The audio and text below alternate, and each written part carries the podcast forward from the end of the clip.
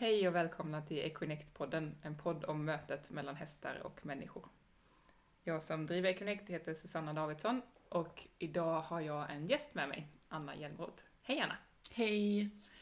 Idag ska vi prata om eh, belöningsbaserad hästträning, eller belöningsbaserad träning överlag kanske. Mm, precis. Eh, och eh, det är ju ett tema som ligger oss båda varmt om hjärtat. Ja. Och just nu har jag lyxen av att ha Anna på plats hos mig här eh, på Österlen i tre dagar. Mm. Eh, och eh, träna hästar och nörda ner riktigt ordentligt om det här temat. Mm. Och det är mysigt.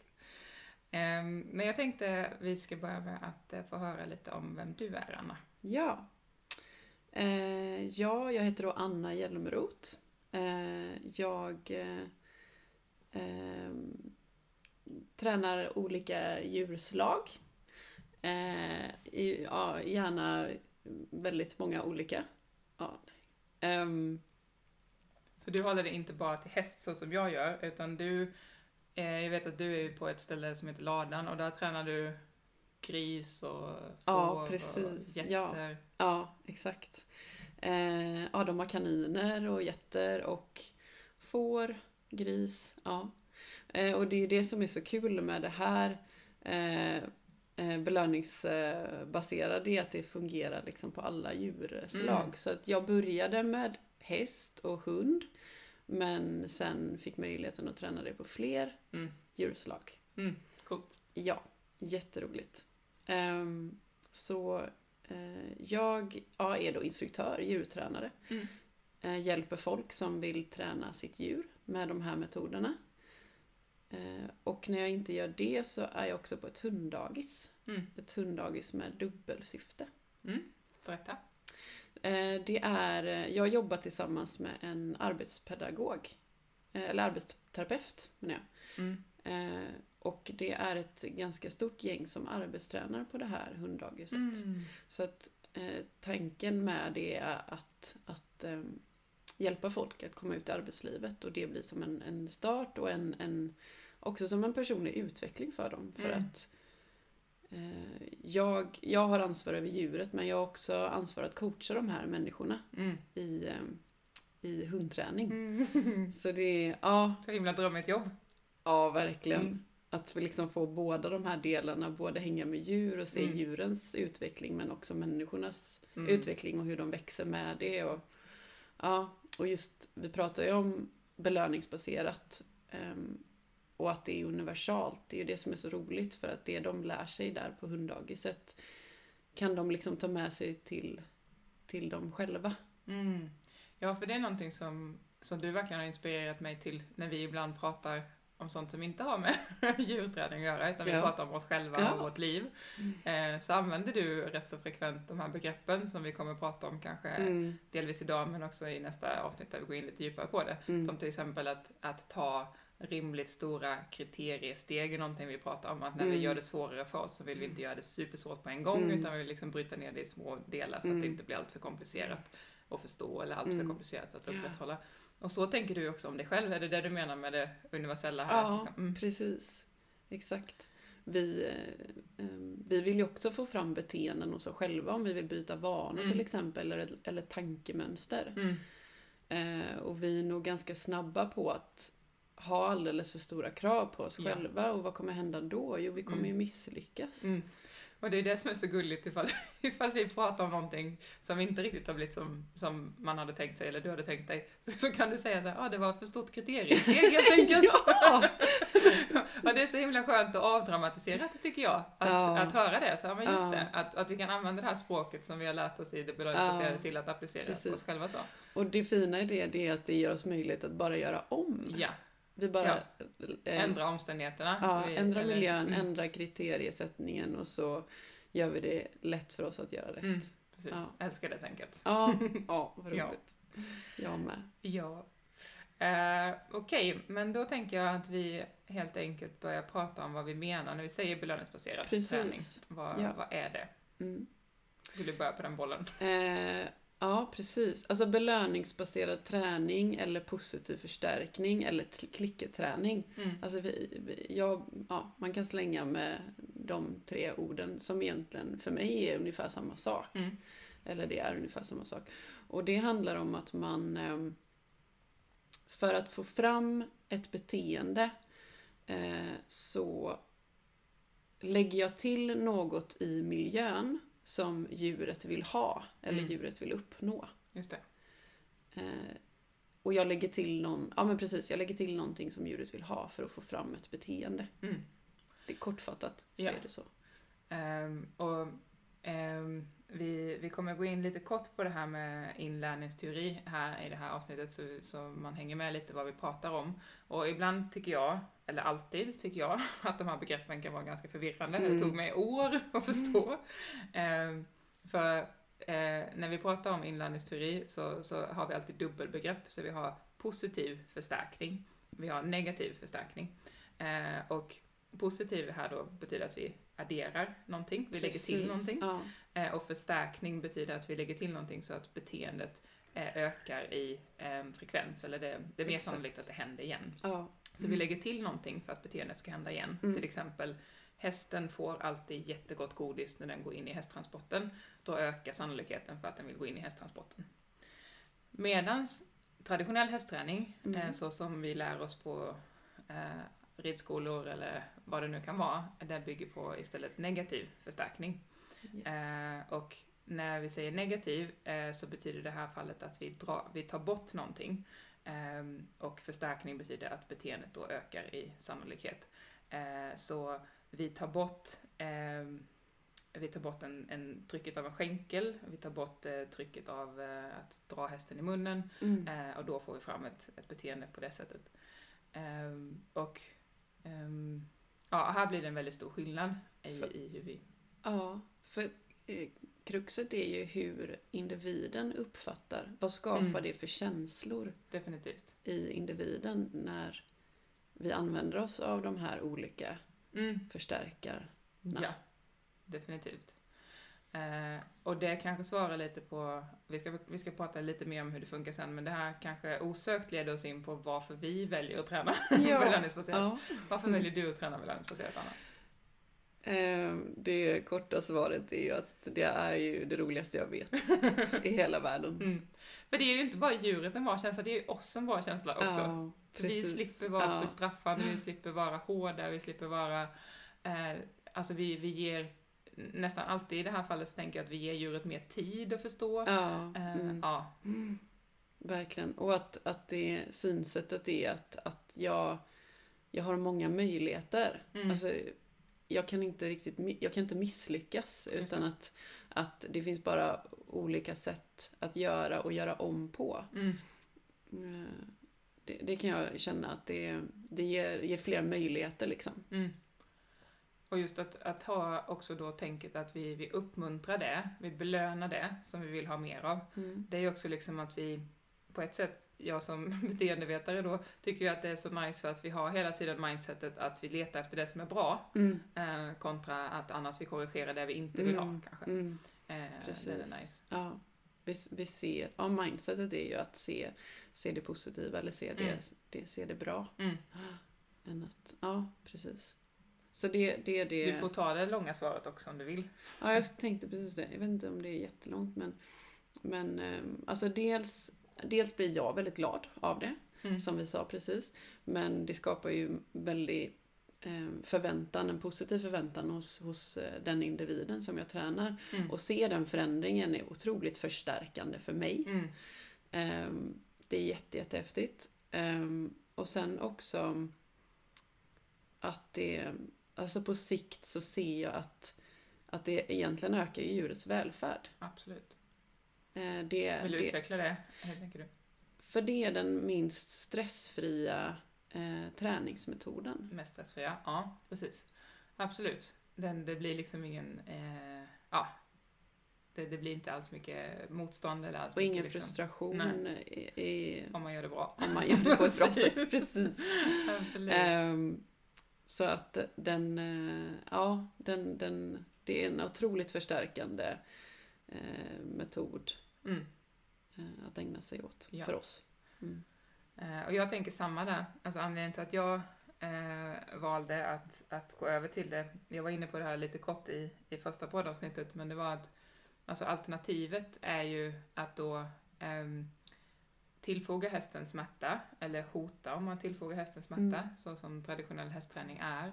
Eh, och eh, den, den stora vändpunkten för mig var när vår gemensamma lärare Carolina Fransson eh, förklarade för mig att eh, det finns ju alltid en anledning till att vi gör ett visst beteende. Det finns en anledning till att vi, vi gör en viss sak. Och antingen är den anledningen att vi vill ha någonting härligt, till Mm. exempel godis eller kli, om man då är en häst. Eh, eller så är anledningen att vi vill undvika någonting dåligt, någonting Mm. jobbigt. Till exempel, Mm. jag går in i hästtransporten för då slipper jag att någon slår mig på rumpan. Mm. Eh, och det här är det som blir så lurigt, tänker jag, med negativ förstärkning. För vi, vi kanske säger att ja, men jag lägger an skänkel och sen så fort hästen går fram så slipper den, då får den eftergiften, då, då, får, då lär den sig, då Mm. slipper den det jobbiga då, när Den den har gjort det jag Mm. eh, ber den om. Eh, och det kan vara till viss del problematiskt i sig, tänker jag. Men vad som också det ofta övergår i, den negativa förstärkningen, är det som också då kallas positivt straff. Och positivt i det här fallet menar att vi lägger till någonting och Mm. straff liksom någonting som förhoppningsvis ska minska beteendet. Ja. Och jag såg en sån situation senast igår till exempel, eh, en, en häst som handskades eh, traditionellt, eh, som hoppade och studsade runt lite, sin människa. Eh, människan tog i grimskaftet eh, för att få den att stanna. Eh, och när den stannade så släppte människan, Mm. negativ förstärkning. Mm. När hästen väl stod still så var människan fortfarande arg på hästen. Mm. Så människan tog grimskaftet och ruskade till ordentligt Mm. i grimman. Mm. Eh, och där är en bestraffning. Mm. Alltså hästen gör redan rätt egentligen. Den har stannat, men människan har kvar. Eh, den kanske känner sig rädd, den kanske känner sig eh, förlöjligad eller vad vi nu lägger för epitet eller för, för förklaringar på den. Och på något sätt så vill människan få ut känslan eh, och då tillfogar den hästen någonting extra. Och där vet jag att jag har varit. Jag har gjort det en massa gånger och jag tror att de flesta av oss som, som har eh, haft med hästar att göra har eh, tappat tålamodet eh, i en sån situation eller tagit i lite för hårt som inte behövdes eller vad det nu kan vara. Och när vi då vänder på det och istället eh, uppmuntrar det som är bra, då har vi liksom inte det mindsetet och det ligger inte alls lika nära till hands. Alltså Mm. jag, jag eh, kan räkna på ena handen eh, hur många gånger det har hänt de senaste åren, medan tidigare så hände det frekvent. Liksom. Mm. Så Ja. häftigt. Ja, och det tänker jag är en, en stor, stor grej för mig att, att ja, det, det var viktigt att se den, att just det, eh, det finns, det finns, ja men dels det här då att det finns bakomliggande orsaker till varför hästar gör saker. Det var väldigt intressant för mig eh, för tre år sedan när jag köpte Pona, min fux här. Eh, hon, hon var då liksom uppfostrad till att vara en traditionell ridhäst. Eh, hon var jättelydig, inom citationstecken. Eh, om man visade henne en hästtransport så sprang hon in i den. Eh, om man ledde henne så kunde man gå, gå vad som helst i, eh, liksom med, med slakt grinskaft. Det hade ju varit ganska enkelt för mig och smidigt för mig att tänka att ah, men hon, hon vill ju göra de här sakerna. Hon vill följa med mig för att Mm. hon går ju med mig. Hon vill gå in i hästtransporten för hon gör ju det. Men precis som du var inne på lite kort innan, det här med känsloläge eller upplevelsen för hästen. Om man då studerade henne när hon var inne i transporten sen, eh, så stod hon och skakade. Eh, hon, hon andades eh, jätteytligt, hon var spänd i hela ansiktet. Och vad jag förstod då var ju att, vänta nu här, hon går inte in i transporten för att hon vill gå in i transporten för att hon gillar transporten. Hon går in i transporten för att någon gång när någon har visat henne en transport så har hon fått sjukt mycket stryk om hon inte går in i transporten. Mm. Eh, så därför så hade hon lärt sig att vänta nu här, ser jag en transport så är det lika bra, fast jag är sjukt rädd för den, så är det lika bra att jag går in i den. Mm. För då blir det mindre jobbigt. Mm. Eh, och det här blir ju lite grann det luriga när vi jobbar med negativ förstärkning, det vill säga den traditionella hästträningen, att om ett beteende är inlärt på det sättet, det är inlärt genom att om jag inte gör som människan säger, eh, då får jag ont, eller då blir jag rädd, eller då händer någonting jobbigt. Då minns ju hästen det. Då minns ju den att vänta nu här, varje gång eh, som, som någon hämtar mig i grimma så är det lika bra att jag gör som människan säger. Den har alltid fått den konsekvensen. Precis. Mm. Eh, precis som då i Påna när jag ledde runt henne. Att det var liksom inte... eh, när jag började ge henne mer valfrihet och hon Mm. så småningom insåg att det kommer ingen dålig konsekvens ifall jag inte gör som Susanna säger. Då kunde hon successivt börja säga nej. Mm. Eh, och eh, hade jag eh, haft kvar samma, och där kommer vi komma in på mer, det, liksom, men hade jag haft kvar samma eh, setting runt henne, jag hade liksom tränat på samma sätt, då hade ju jag kunnat som sagt gå runt där och, och, och, och lite grann kanske säga till mig själv att hon vill ju göra det här för hon följer med, eller hon står ju still vid uppsittningspallen, Mm. Eh, det betyder ju att hon vill bli riden. Mm. Och det henne löst till exempel Ja. om hon följer dig. Det hade Mm. gått liksom. Eh, men det hade inte varit frivilligt. Nej. Och det är det här som blir så intressant och tillbaka till Carolinas uttalande där. Eh, en av de sakerna som Carolina säger är att innan jag har sett hur ett beteende är inlät så kommer jag inte bli imponerad av det. Exakt. Typ citat. Ja. Mm. inte exakt citat, men eh, och jag vet att det cirkulerar ju liksom ganska ofta kanske videos på Facebook med hästar i, i, Ja. i frihet och Mm. människan ibland har ett spö i handen som Mm. den inte använder i Mm. videon. Mm. Ibland har den inte ens ett spö i handen. Eh, men om vi inte vet hur det där lärdes in eh, så, så vet vi inte om det är frivilligt. Nej, Eh, för Jag har att ingen aning. precis, ganska Mm. ofta bakom kulisserna Mm. så har det skett ganska mycket Mm. våld eller hot om våld som gör att hästen sen inte ifrågasätter. Mm. Mm. Och det kan ju faktiskt vara våld i situationstecken en enda gång. Ja, precis. Är det tillräckligt starkt så Mm. kommer hästen inte testa igen. Nej. Är det tillräckligt läskigt när det händer? Mm. Och, och det är ju där som, som det blir så viktigt att när vi väl börjar träna belöningsbaserat att vi inte då tänker att vänta nu, jag kan behålla allting som jag brukar och så bara ger jag godis Mm. efteråt. Mm. Eh, Den tänker jag att vi båda möter ganska ofta. Mm. Att, att människor säger kanske, eller tänker att om jag, jag tränar belöningsbaserat eh, och så tänker de att om jag bara håller trycket ganska löst, det vill säga jag tar inte så hårt i tiken Mm. eller tar inte så hårt i grimman eller jag Mm. skänklar inte så hårt och sen när han gör rätt hästen så får han en godis. Mm. Problemet med det är ju att hästen har fortfarande lärt sig den där saken med negativ förstärkning sannolikt och då kommer den kanske inte ifrågasätta det. Mm. Eh, Och då blir det inte belöningsbaserat så som du och jag tänker belöningsbaserat. Precis, ja. Hästen har fortfarande haft den konsekvensen en gång i tiden. Mm. Så hur lätt man lägger till den skänken så Mm. kan vi inte veta. Nej, Förmodligen inte. nej. Mm. Och det där tycker jag är ett så fint uttalande, vi kan inte veta.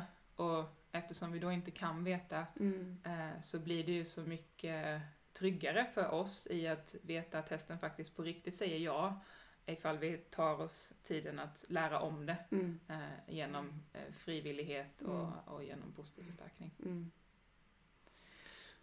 Och ja, ehm, jag, kom, jag kommer bara tänka på en grej nu. Att, att ehm, det, det, som, det som är det fina också med att, att, att eh, versus eh, positiv förstärkning, negativ förstärkning, det är ju att vi, vi ehm, eh, kan få feedback från djuret. Mm. Um, alltså, där kan, där kan vi liksom inte gå över någon gräns. Så vi, det här med frivilligt pratar vi om menar jag. Mm. Att vi, vi, ehm, men det kan vi liksom inte med negativ förstärkning. Vi kan, vi kan, Hur inte, vi kan inte veta om djuret vill med Mm, negativ just förstärkning. För att det bygger ju på att djuret ska... ehm, ehm, om den inte gör detta så kommer ju ett obehag hända eller positivt straff. Mm. Mm. Men med, med ehm, eh, positiv förstärkning så bygger det ju på att vi eh, gör träningspasset utifrån feedback från djuret. Mm. Mm. Precis. Och jag upplever också att det är eh, just det här att läsa av hästen eh, är ju en sån väldigt viktig del och stor del av det belöningsbaserade Mm. eh, på ett sätt som det inte tyvärr känns som har nåtts in i den, den traditionella hästvärlden ännu. Mm. Ehm, och, ehm, och snarare det här som vi också kommer återkomma till att, att vi människor har ganska lätt för att sätta labels eller förklaringsmodeller på Ja, etiketter. Eh, ja, precis. Mm. Vad, vad hästen gör. Och de etiketterna sätter vi ju till vår fördel såklart för Ja. att vi inte vill se vissa Ja. saker. Vi hörde tidigare idag ett uttalande om en häst som, en häst som uttalades som att den, den var energisk Ja. när den Mm. egentligen var jätterädd. ja. Eh, så. Eh, Precis. och, Och, och, etiketterna blir som en sanning Mm. för oss. och så Mm. slipper vi då ehm, kanske ändra någonting eller, eller se vad vi skulle Mm. behöva göra Vi, vi, tar, eh, vi behöver inte ta ansvar. Nej, nej men precis. Mm. Eh, så, verkligen. Mm. Jag, jag tänker också bara för att det är intressant kanske för lyssnarna att, att höra att, att du och jag har ju känt varandra i tio år. Just det kanske Ja. inte är jätteintressant att veta, men, men vad som är intressant att veta är att vi hittade ju varandra eh, via en kontaktannons. Ja, kan man säga. Kan man säga, ja. ja om hästträning. Eh, och då eh, tränade du Pirelli, Natural Ja. Horsemanship. ja. Eh, och, eh, Som bygger på negativ förstärkning. Absolut. Mm. Eh, och eh, jag lärde mig också det och Ja. tränade också det. Ja, Och eh, vi höll på med det i, i flera år. Eh, och alltså vi har ju också den, den bakgrunden av, av att kunna det. Mm. Ehm, och, och sen att, att byta då till det här, Mm. vilket inte är helt enkelt. För Mm. att då blir det ofta så som det blev för oss, att man kanske gick från någonting som eh, satt, satt, i, i, satt automatiskt hos en, det liksom det satt i ryggmärgen att, att hantera en häst med Mm. tryck och eftergift, Mm. vilket då är negativ förstärkning. Eh, till att lära sig någonting som är helt nytt, där man måste tänka, där man känner sig som nybörjare, Mm. där man Ja. inte kan någonting ett Ja. tag. Mm. Eh, så. Verkligen. Och gå emot alltså sin instinkt Mm. eller sin, sina eh, vanor. Mm, precis. Det är ju helt tvärtom. Ja, jag tänkte på det tidigare idag. Vi har lagt en del tid här på att eh, träna två ettårshingstar eh, som skulle transporteras eh, till ett sommarbete och som var väldigt lite förberedda eh, på det. Eh, och eh, tidigare idag så eh, när vi ledde en av hästarna vid ett tillfälle så blev han rädd för någonting. Eh, och, eh, och då släppte vi efter på grimskaftet eh, och, och lät honom få, få sitt space och sen eh, så kom han ju tillbaka och ville ha godis. Eh, och, eh, och hur det hade varit, på tal om det där med att vi går emot våra instinkter. Mm. Vad man är lärd i den situationen Mm. är ju att hålla. Mm. Eh, och det här är också någonting vi pratar mycket, hos, eh, på, mycket om hos Emelie Kajsdotter. Att när vi människor blir rädda så vill vi ju hålla fast. Vi vill Mm. dra ihop oss i fosterställning, vi vill liksom så här, så. Medan vad en häst behöver är ju utrymme. Mm. Den behöver känna att vänta, jag behövde, jag behövde hoppa till nu. Jag behövde använda den här reflexen. Mm. Och hände det då ingenting jobbigt, jag fick inte ens ont i nacken, för det var Mm. ingen som höll fast mig, då kan den eh, lugna sig jättemycket snabbare Mm. än ifall den kände shit, jag blev rädd och jag fick ont Mm. för att någon höll fast mig i grimskaft. Eh, så liksom hur snabbt hästen kan släppa saker Mm. då, det, Mm. det, det fascinerar Komma mig fortfarande. igen. Mm. Ja, det är så Mm. fint. Ehm, en sak som jag tänker kan vara viktig att prata om är att när vi tänker beteende, eh, det kanske låter lite avancerat eller konstigt när jag säger beteende, men eh, om vi då förklarar beteende, eh, så ett beteende är egentligen vad som helst som vi gör. Ett beteende kan vara att hästen står still, ett beteende kan vara att hästen skrapar med hoven, ett beteende kan vara att hästen går framåt. Ja, det kan vara många olika saker. Det, kan, det händer hela Ja. tiden. Precis. Eh, Så, så vi, gör bete- vi utför beteenden Mm. eh, ständigt. Mm. Så en sak som, som jag tycker är intressant när vi pratar om, eh, om det här med belöningsbaserad träning är att, ehm, att just tänka på det här med beteenden utifrån att ett beteende utförs eh, av en anledning och det upprätthålls av en viss typ av förstärkare.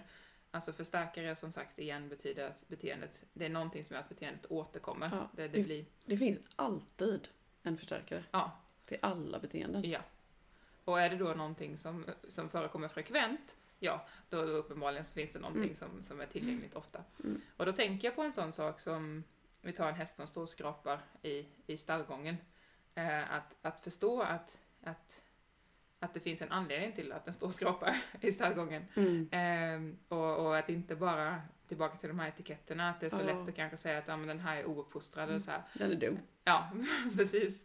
Och att ja, men den kanske skrapar för att den eh, får uppmärksamhet då och då kommer den människa Mm. som slipper vara själv. Mm.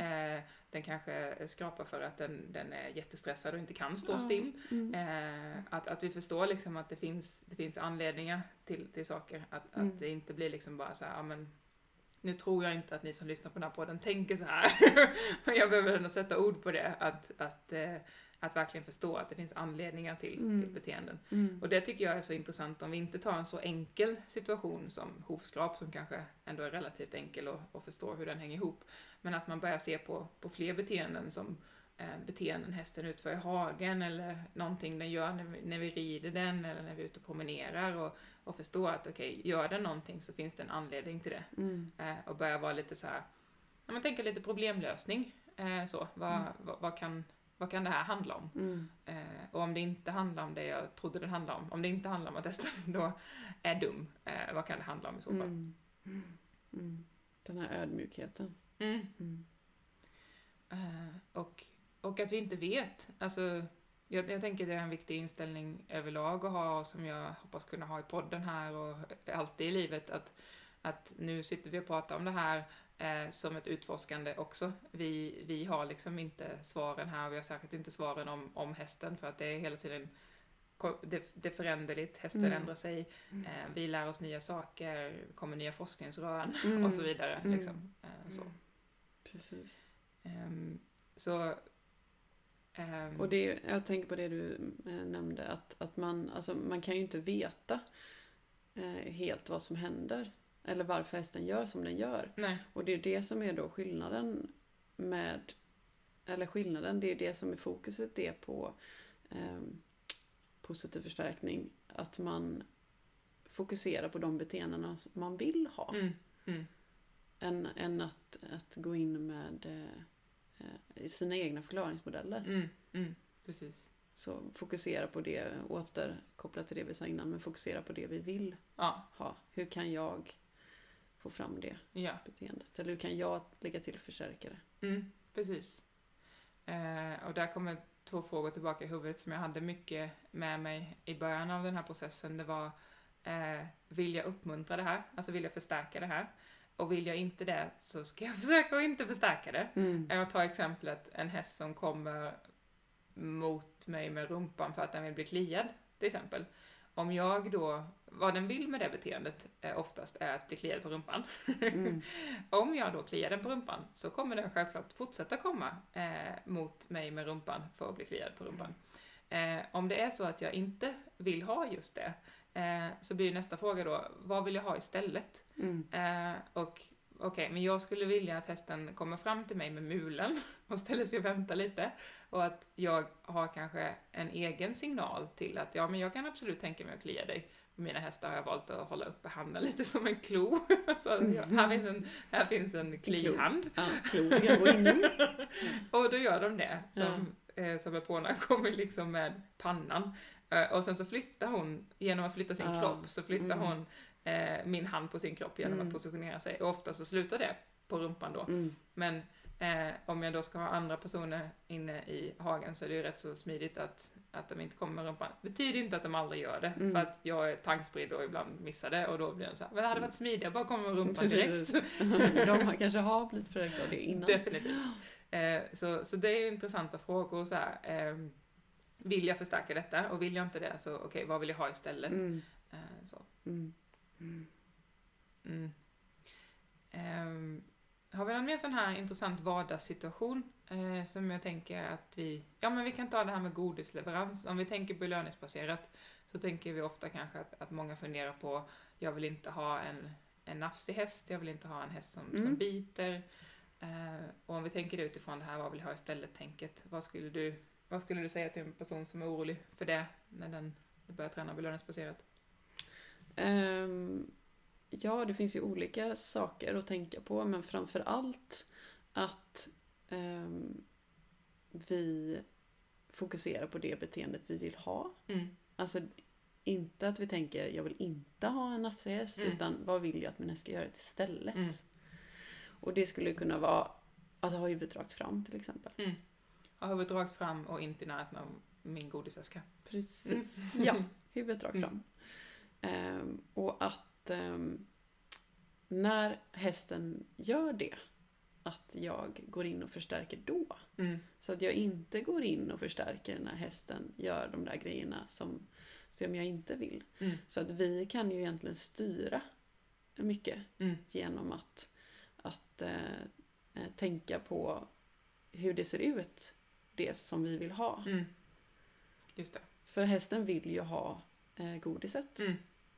Så den kommer lära sig ganska snabbt att ifall det är en viss eh, position den behöver eh, så, så kommer den gö- göra det beteendet oftare för då vet den Precis. att det här leder till godis. Ja, om vi gör det lätt för den att det här leder till godis Mm. så kommer den göra det. Mm. Den, eh, hästen vill ju göra rätt, den Mm. vill ju uppnå godiset. Mm.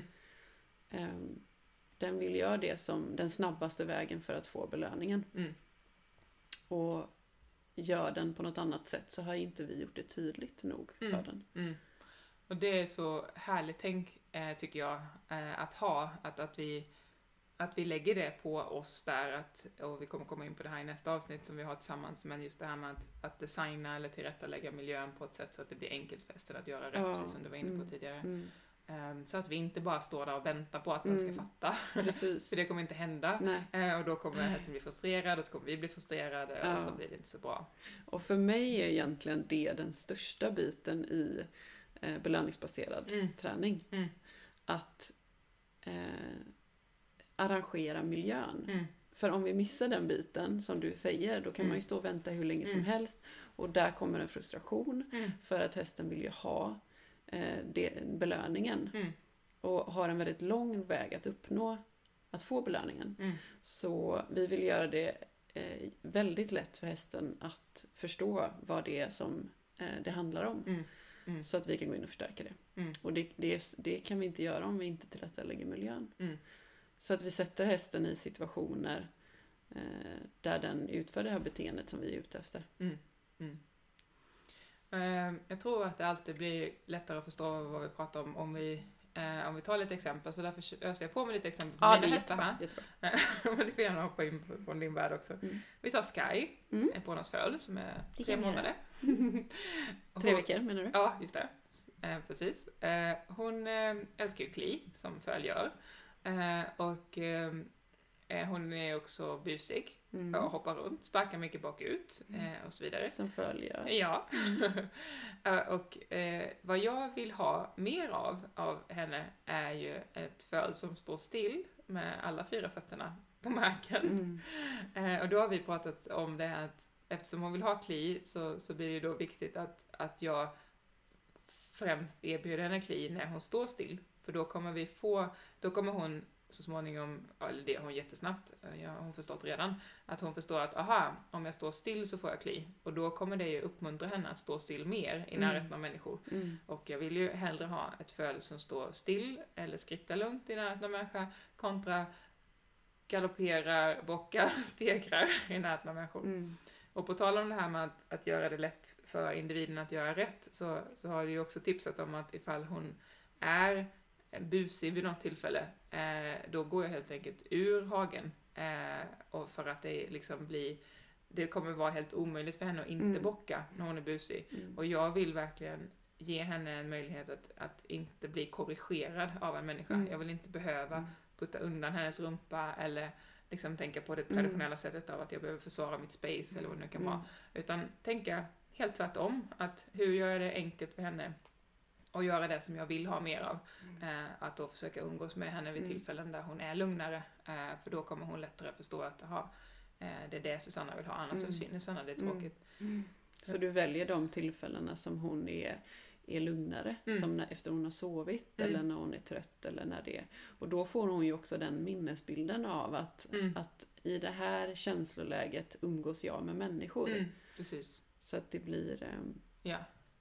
Och det är det som ofta kan bli lite lurigt tror jag med belöningsbaserad träning och jag ser mycket när jag är ute hos kunder att det är ju ganska lätt att få fram häftiga beteenden med belöningsbaserad träning. Eh, Vi kan få fram mycket flashiga saker Mm. från hästen till exempel.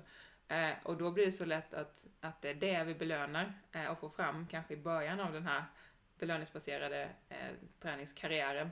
Eh, och då har vi helt plötsligt en häst som utför massa eh, skolor ovan mark. Mm. Men som kanske har jättesvårt att stå still och vänta till Mm. exempel. mm, Ehm, och det är ju någonting som, som vi pratar mycket om när vi, när vi är ute, tänker jag båda två, och undervisar just att ja, men, eh, stå still, återigen, stå still med huvudet rakt fram, Mm. kunna pausa, kunna vänta. Mm. Eh, att det, det är stora, stora saker som är viktiga att börja Mm. med. Så får För vi ta... det, det kommer däremot vara svårt att få. Men Ja. de här stora flashiga rörelserna, de kommer inte bli särskilt svåra att få. Nej. Så det, det är ju det som är lite bakvänt. Mm.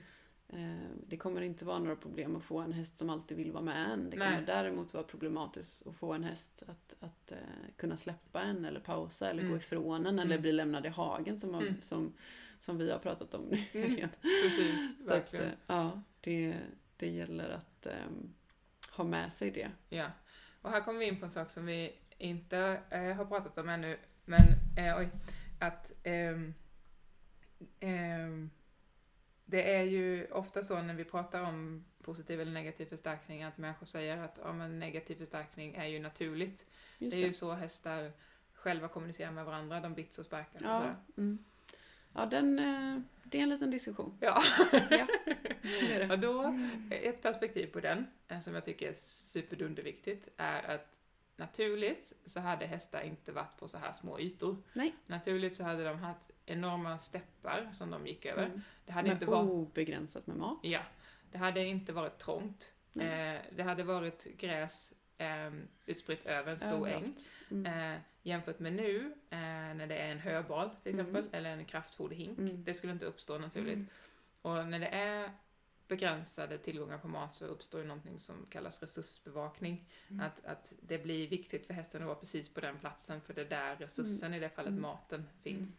Eh, och, och att förstå att om vi, inte har, om, vi- om vi inte hade satt hästarna i den situationen genom att stänga in dem på Mm. små ytor Mm. så hade de inte behövt resursbevaka. Det är inte trångt Och då kan man fråga sig om det här vi menar med att den, att, att, eh, eh, den som är, är först tar eller den som är mest dominant som vi brukar säga, eller den som är högst i rang, det är den som tar maten. Mm. Då kan man ju fråga sig om det är inlärt. Mm, mm. Eller hur? Ja. Mm. Spännande. Mm, för att eh, den hästen har ju uppnått den konsekvensen genom att lägga öronen bakåt och sparka. Mm. Då har ju den eh, fått, Fått tillgång, tillgång, till till det den vill ha. Ja. Ja. Mm. Och en annan viktig sak där när man, när man tänker på det här med naturligt och om vi tittar på våra egna hästar så är det ju sällan om vi ser på vilda hästar, då har ju de valt en grupp själva. Mm. Men vi sätter ju ihop individer och förväntar sig att det ska bara funka. Mm. Men de här Vi byter individerna... också hästar extremt ofta. Ja, visst. Mm. Alltså byter hagkonstellationer Mm. eller byter stall och så vidare. Så de här kanske inte alls hade valt att vara med varandra Mm. eh, om, vi, om de hade fått välja själva. Precis. Så att det blir, eh, ja, det blir väldigt oproblematiskt att titta på våra hästar Mm. som vi har hemma i våra hagar Mm. när vi ska lära oss naturliga beteenden, situationstecken. ja, Det definitivt. blir det. Ja. Eh, och sen också eh, vid de tillfällen som hästar faktiskt är eh, använder sig av negativ förstärkning, de, de, de bits eller slåss eller vad, vad de gör. Mm. Eh, det är ju också viktigt att förstå att den lyhördheten som en häst har, den närvarograden som Mm. en häst har, den möjligheten en häst har att uppfatta subtila detaljer, Mm. den har inte vi människor. Mm. Vi har inte behövt ha det. Vi, vi har varit rovdjur. Vi har inte behövt vara så uppmärksamma på hur det blåser, eh, hur det luktar, eh, ifall du är spänd i din högra axel eller inte. Mm. Vi, vi kan inte se det. Hästar kan det. Mm. Eh, så de kan ju också uppfatta så, så jättesmå markeringar från varandra. Det var, eh, eh, det var någon som jämförde det med att hästar ser oss människor som att vi är eh, fulla och raglar hem vid tre på natten typ. Att vi har ungefär sånt kroppsspråk i, i hästars eh, syn Mm. liksom Mm, jämfört med jag hur... tänka mig. Ja, vi kommer aldrig bli eh, så tajmade, vi kommer aldrig Mm. bli så att Mm. vi kommer göra fel där och vi kommer Mm. vara för, för stora, vi kommer tolka Mm. hästen fel. Eh, Och det, och det är inte de, man, nu tänker jag, det är inte de individerna som blir tajtast. Den individen som jagar iväg en annan individ, det är inte som att de är best buddies. Mm, Det är nej. det inte. nej. Utan det är ju de individerna som um, äger i varandras närhet, kliar varandra, delar på höhög. Mm, ja. Det är de individerna som är tajta, För som för, skapar relation. Precis, för det förekommer ju positiv förstärkning i en naturlig hästflock också. Precis som Exakt. du nämnde precis. Ja, Eh, massor. Mm, Mm. verkligen. Så, så, så positiv förstärkning, jag vet inte om vi nämnde det bara, men det kan ju vara att tillföra godis, det kan vara att tillföra kli, att, Precis. att erbjuda skugga, att Ja. erbjuda vad det nu kan Mm, vara. mm. Erbjuda någonting trevligt. Så just att de här begreppen finns i miljön. Vi, Mm. vi, eh, vi skapar dem inte bara, utan Nej. de finns i naturen. Ja. Ehm, om det regnar så går hästen in i sitt ehm, eh, skjul. Eller om det är knott ute Mm. så går hästen in i sitt skjul för Mm. att slippa knotten. Mm, mm, Eh, eller att eh, den, eh, den får kli av sin kompis och den ställer sig på ett visst sätt för att Mm. få kli. precis. Där har vi positiv förstärkning. Ja. Så att det, det händer hela tiden. Det här är en tyngd, det är som en tyngdlag som sker hela tiden. Mm, Och det fina är med, med oss människor, det är att vi kan välja Mm, vad vi precis. vill använda oss av. Ja. För här kommer vi kanske till det som vi, vi avslutar det här samtalet med. Det är ju att, att båda metoderna funkar. Vi kan, Ja. vi kan få fram beteende vi vill ha genom negativ förstärkning. Eh, och vi kan få fram beteende vi vill ha genom positiv förstärkning. Ja. Eh, men det blir en väldigt stor skillnad för hästen. För Mm. antingen så gör hästen det vi vill eh, för att den är rädd för vad vi gör annars. Eller så gör hästen det vi vill för att den vill ha någonting bra. Den Mm. får någonting bra annars. Ja. Och det, det här kan vi inte komma ifrån. Nej, det är ju det. Det, det, det spelar ingen roll hur, hur fluffiga ord vi använder eller ketter. Men att, att liksom, när vi bryter ner någonting, precis som du börjar med att säga Susanna i samtalet, det här med att eh, vi behöver eh, se eh, vi, vi kan inte döma den här personen förrän vi ser hur han har lärt in, eller hen Mm. har lärt in det här Mm. på sin häst. Mm. Eh, för att det är något av de här som sker, Mm. oavsett. Mm. Det finns inget annat som kan Nej. hända. Ehm, och, och det är en fråga som jag ofta får utifrån min ju kommunikationsroll, så här, men måste vi ha det ena eller det andra då? Kan vi inte bara kommunicera på energi? Eh, och då svarar jag att det tror jag inte. För att det kan vi stundtals. Eh, alltså det finns, det finns stunder när hästen och vi vill samma sak. Och då, då, då delar vi liksom utrymme, vi kanske, vi kanske mediterar ihop, vi kanske eh, båda vill gå åt samma håll för att få det där gräset eller för att upptäcka någonting. Då finns det en förstärkare i miljön. Ja. Eh, till exempel gräset Mm. eller upptäcka lusten Mm. som förstärker i sig. Men vi kan känna det som att vi tillför ingenting. Och jag tror det är där som ofta problemet ligger, att vi känner oss manipulativa för att vi själva tillför någonting. Mm. Eh, men, men vi behöver förstå att händer någonting så tillför i så fall, händer någonting trevligt eh, utan att jag själv har designat det så, så betyder det att miljön har designat det. Ja, det är, Eh, det är någonting som händer. ja. Annars händer det inte. Nej, eh, och ehm, vi kommer inte komma undan, om vi har hästar så kommer vi inte komma undan att det är vissa beteenden vi kommer behöva ha. Vi Mm. kommer behöva kunna hämta hästen i hagen och tvätta ett sår. Vi kommer behöva lyfta dess fötter och så vidare. Mm. Och då är vi tillbaka till, okej, vi behöver eh, kunna göra det och det kommer inte vara så att hästen alltid precis just då vill göra det. Så vi behöver på något sätt Mm. få fram det beteendet. Mm. Eh, och, och då kan vi göra det med positiv Mm. eller negativ förstärkning. här, och det är här vi har ett val. Mm. Mm. Absolut. Mm. Ehm, och eh, bara för att fånga upp färdigt den här frågan om, om vad som tillförs och inte så eh, jag, jag pratade med dig om, eh, jag var hos Emily eh, för typ en månad sedan så satt jag på en häst och så ehm, hade hon, eh, vi var i en stor hage, hon hade sina kompisar med i hagen, vi åt gräs, jag gjorde ingenting, jag satt där passivt eh, och då efter ett tag så slutade hon äta gräs och så tog hon med mig ut på en liten promenad eh, och jag, jag gjorde ingenting och hon hade kunnat stanna där med sina vänner. Och då är det ju lätt att tänka så ja men eh, där var det ju, där var ju det här, eh, där inte tillfördes någonting. Mm. Men om man tittar på det, och som du hjälpte mig att titta på det utifrån de här ögonen, så är det så här, men det som tillfördes var ju i miljön. Hon är Mm. en innovativ häst, hon älskar att utforska. Eh, så hon kunde gå in i så här, ja ah, men gött, grinden är öppen, jag, tar, jag, liksom, jag vill gå ut här och kika på omgivningen, det ger mig någonting. Yes, Det det, förstärker någonting. henne. Ja, precis. Mm. Ehm, Eller det beteendet. Mm. Ja, så, så det, eh, det tycker jag är häftigt. För det, det kan ju vara olika. Alltså en förstärkare är ju bara någonting som ökar, eller en- positiv förstärkare är ju bara någonting som ökar ett beteende. Mm, Eller en förstärkare är alltid någonting som ökar ett beteende. mm, mm. Så, så, och det kan ju vara olika för olika individer. Ja, precis. Och det blir ju riktigt intressant då Mm. när, när, vi, när vi kan utifrån hästens ja, men personlighet eller vad vi ska kalla det eh, kan, kan se vad, vad förstärker den här individen, vad, vad tycker den Mm. är skojigt. Precis. Ja. Mm. Spännande. Ja. Ehm, ja, det här kan man egentligen fortsätta prata om hur länge som helst om. ja, ja. Och det ska vi göra. Ja, det ska vi. Eh, för jag har ju, eh, som tur är, ehm, nöjet att få ha dig som gäst eh, igen. Ja, precis. Jättekul. Ja, men jag tänker, det här har varit ett ganska ehm, informationstätt och teoretiskt avsnitt. Ja. Jag tänker att vi, vi Och en avrundar liten där. ändå som en mjuk start. Ja. För det här med, eh, säger jag då, som är sjuknörd i det här. ja, det gillar vi. Ja.